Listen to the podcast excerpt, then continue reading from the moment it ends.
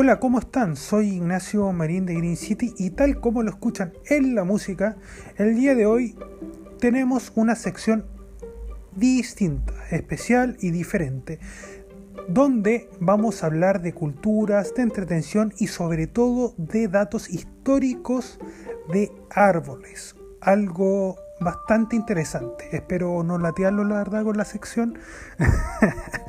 Mucha gente la verdad es que no le gusta el tema histórico pero siempre em, queremos realizar un aporte a través de la información, el conocimiento de qué tipo de árbol vamos a plantar en nuestros hogares, en nuestras casas, en nuestros parques y, todo eso. Un árbol que, em, bueno, es conocido por muchos en el sector norte de Chile, sobre todo en el sector de Arica. De hecho, bueno, acá en nuestra ciudad, específicamente en el Parque Croata de la ciudad de Antofagasta, en el sector sur, eh, está el letrero de Croacia y al lado hay un olivo. Ese olivo lo plantó un presidente. ¿Qué presidente? La presidenta de Croacia, Kolinda Grabar Kitarovic, expresidenta actualmente. ¿ya? Y significa mucho. De hecho, tiene en estos países de Europa tiene un especial sentido.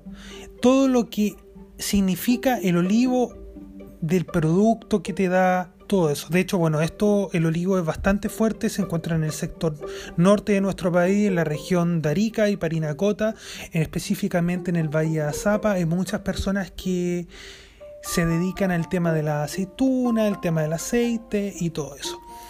Con respecto al tema del olivo, el olivo nace en Europa.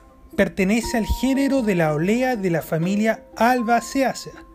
Es un árbol de copa ancha y hoja perenne que puede vivir varios siglos gracias a, a, su particularidad, que tiene las yemas temporales de su bajo tronco para emitir raíces y brotes, y una propagación de lo más variada que incluye reproducción a través del carozo, la multiplicación por injerto, esqueje, semiliñoso, óvulos, estacas, brotes de pie y la micropropagación. Todos estos métodos se pueden aplicar con este árbol que vive muchos años. Es una cosa increíble. Vive un montón de años. Se han encontrado, imagínense esto, se han encontrado hasta fósiles del olivo. O sea, la cantidad de años que puede vivir este árbol es impresionante. En la región de Margordino, en Italia, se pueden apreciar roscosos del periodo del Paleolítico Norte, del África y en excavaciones de la era de bronce en España. La existencia del olivo se remota a 12.000 años antes de Cristo. Según la mitología griega, el olivo surge como resultado de la competencia entre la Atenea, y bueno, esto es una onda así como más se podría decir eh, de mitológica, ¿ya? Que habla de Atenea, la diosa de la sabiduría, y Poseidón, el dios de los mares, en el que el ganador se convertía en el protector de una nueva ciudad ática la ciudad sería llamada en honor al dios que le diera a los ciudadanos el regalo más precioso. Poseidón quebró una piedra con un tridente y junto con el agua que salía de la roca emergió un caballo. Luego Atenea hundió a su lanza en la roca, en el primer olivo, ahí aparece el olivo, apareció en las puertas del Acrópolis, considerando su regalo más valioso. Los ciudadanos de la ciudad declararon a Atenea ganadora y a ellos atenienses de por vida. Hasta el día de hoy existe un olivo donde este hecho ocurrió. Se cree que los dioses griegos nacieron bajo las ramas de un olivo cáchense la importancia. Imagínense la importancia, yo digo, cáchense la importancia. Imagínense la importancia de, del olivo que se le da en esa época y bueno, en esta época la verdad es que también es así. De hecho, el olivo es, cumple una labor fundamental.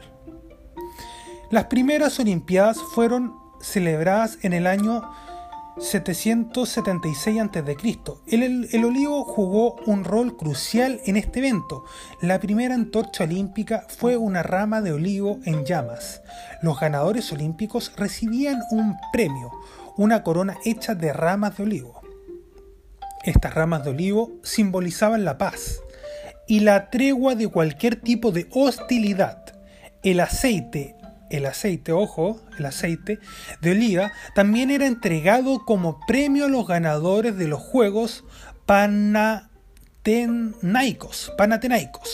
La rama del olivo aún hoy es vista como un símbolo de paz y amistad. Sí, claramente, eh, bueno, como decía ahí, es paz. El olivo simboliza paz. Siempre ha sido un árbol bueno, como el olivo te da ciertas características, te ofrece productos, siempre se tiende a pensar de que el olivo es un árbol que crea la paz. Las aceitunas y el aceite de oliva también tienen un significado especial para el cristianismo. En el libro del Génesis, una paloma entregó una rama de olivo a Noé, señalando al final del diluvio y las inundaciones. Noé reconoció este gesto como una señal de paz que vendría en el libro del Éxodo. Dios le dice a Moisés cómo preparar un aceite de oliva y especias para ungir a su pueblo. En la antigua Grecia también usaban aceites de oliva para ungir a sus reyes y sacerdotes durante las ceremonias de la consagración. El olivo salvaje es originario de Asia Menor, donde es extremadamente abundante y crece en bosques frondosos. Aparentemente se expandió en Siria a Grecia por Antolenia, de Candole en el año 1883.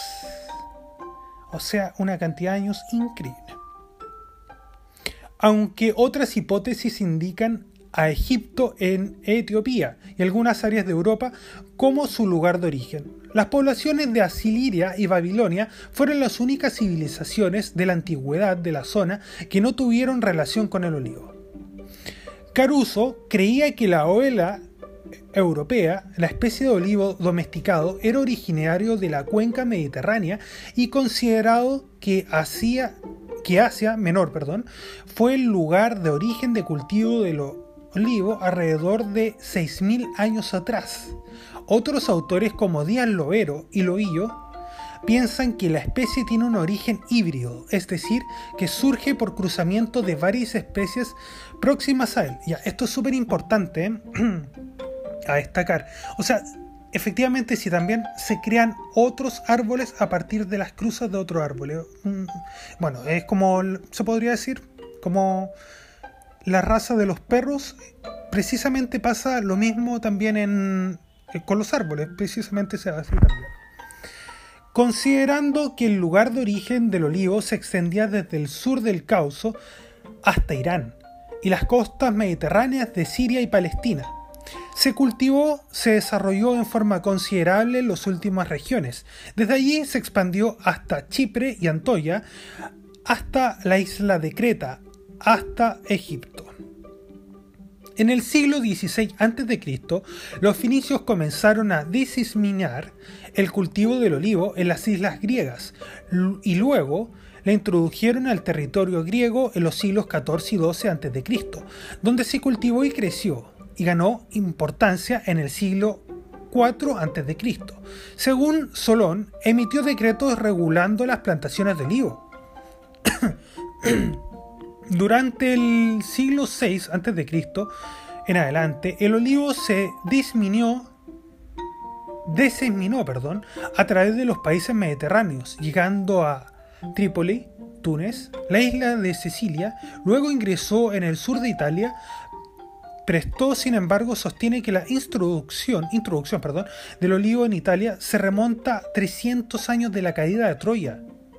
Otro estudioso romano, Penestrello, defiende la edición tradicional, que el primer olivo fue traído a Italia durante el reinado de Lucius Tarquinius Pricius, posiblemente desde Trípoli, o sea, estamos hablando desde los países árabes que comenzó hacia el norte, desde Calabria a Liguria. Cuando los romanos llegaron a África del Norte, los bárbaros ya sabían injertar aceitunas salvajes y habían desarrollado su cultivo en los territorios que ocupaban. Los romanos continuaron con la expansión del olivo hacia los países que bordean el Mediterráneo, usándolo como una arma pacífica para que la gente se afincara a los territorios conquistados. Posteriormente, después de esto, pasó a Marsella, estamos hablando de la costa francesa. Pasó al territorio galo. El olivo hizo su aparición en Cerdeña durante los tiempos romanos, mientras que se dice que fue llevado a Córcega luego de la caída del Imperio Romano. El cultivo del olivo fue introducido en España. La dominación marítima de los finicios 10 eh, perdón, desarrolló en sus extensiones notorias, sino que hasta la llegada del poder de Roma. Luego de la tercera guerra púnica, los olivos ocupaban una gran franja en el valle. ¿Qué significa eso? De que los olivos creció tanto, tanto fue la plantación de los olivos que poco a poco se fueron expandiendo hasta Europa. Todo esto comenzó de los países árabes hasta que fue poco a poco a Europa, llenando el sector de mm, España, de Francia, Italia. De hecho, el olivo es un árbol bastante que tiene conexión con el Mediterráneo, con el mar Mediterráneo. Pero precisamente, bueno, como decía ahí, los árabes fueron los que introdujeron sus propias variedades del olivo en el sur de España, influenciaron tanto la ampliación del cultivo de los vocablos españoles, tales como aceituna, aceite y los vocablos en portugués que son aceitona y aceite. Aceite. Así lo dice acá. Mientras que en América, donde nosotros estamos, en el año 1492, el cultivo del olivo se extendió más allá de los confines mediterráneos.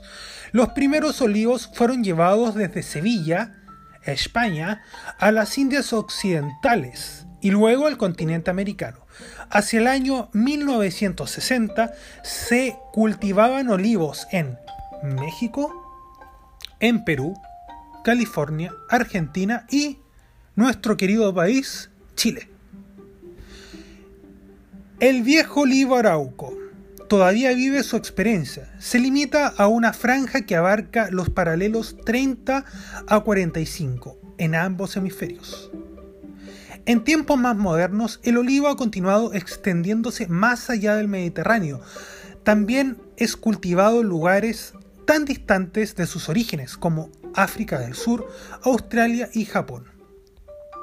Bueno, eso ha sido bastante, bueno, algunos datos que le hemos querido dar, eh, información histórica, se podría decir, sí, histórica, de lo que nosotros queremos plantar, porque de repente muchas veces eh, queremos poner un árbol, una especie y no sabemos su origen.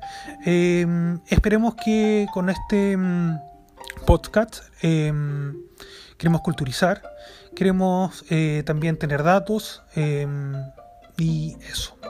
Espero de que les haya gustado esta información, este podcast, que estén bien. Y nos vemos en otro capítulo de esta sección de Green City. Que estén bien. Hasta luego.